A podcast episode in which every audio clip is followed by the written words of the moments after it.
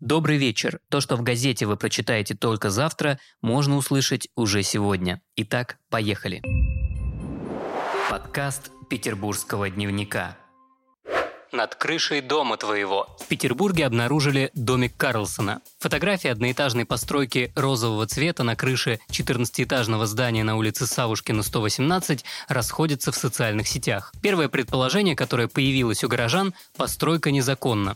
Однако, как оказалось, это совсем не так. Владелица помещения Анжелика Григорьева рассказала петербургскому дневнику, что уже 18 лет живет в этом доме и столько же лет существует пристройка на крыше. Когда-то они специально обратились к застройщику дома, чтобы он доработал проект. Кровлю они взяли в аренду на 100 лет, а их квартира находится ровно под ней. Получается такая отдельно стоящая мансарда.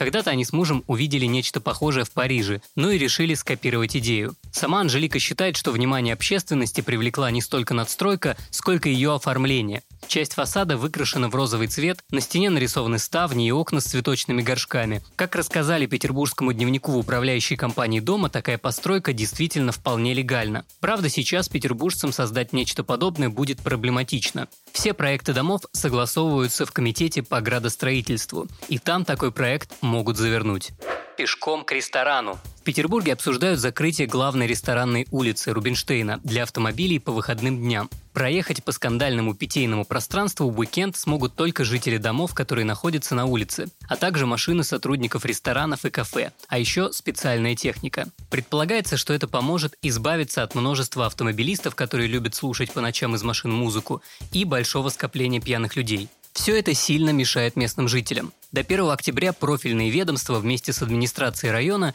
проработают эти предложения.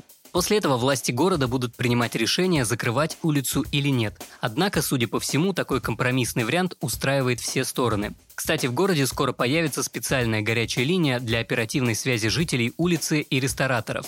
Если жители увидят какого-то нарушителя спокойствия, то смогут позвонить по специальному номеру, а рестораторы уже примут меры. Правда, какие точно, не совсем ясно. Артист и пушка. Народному артисту России Ивану Краско исполнилось 90 лет. В честь этого события в пятницу он сделал залп из пушки Петропавловской крепости. Примечательно, что юбилей совпал с 55-летием творческой деятельности любимого многим актера. Кстати, праздник Краско планировал встретить на сцене. Однако этому помешал коронавирус. Театр имени Комиссаржевской отменил все постановки с 21 по 30 сентября из-за болезни артистов. Однако поздравить любимого артиста со знаменательными датами это не помешало. Так губернатор Петербурга Александр Беглов отметил, что преданность поклонников Ивану Краско принесли его неиссякаемая энергия и высокое мастерство. Поздравлениям присоединились и другие актеры. А вы знаете, какой фильм Краско стал самым популярным? Делитесь своими идеями в наших социальных сетях. Если у вас есть история, которой вы бы хотели поделиться с петербургским дневником, то пишите в наши соцсети во Вконтакте и Телеграме. На этом все. Вы слушали ПДКаст. Подкаст Петербургского дневника.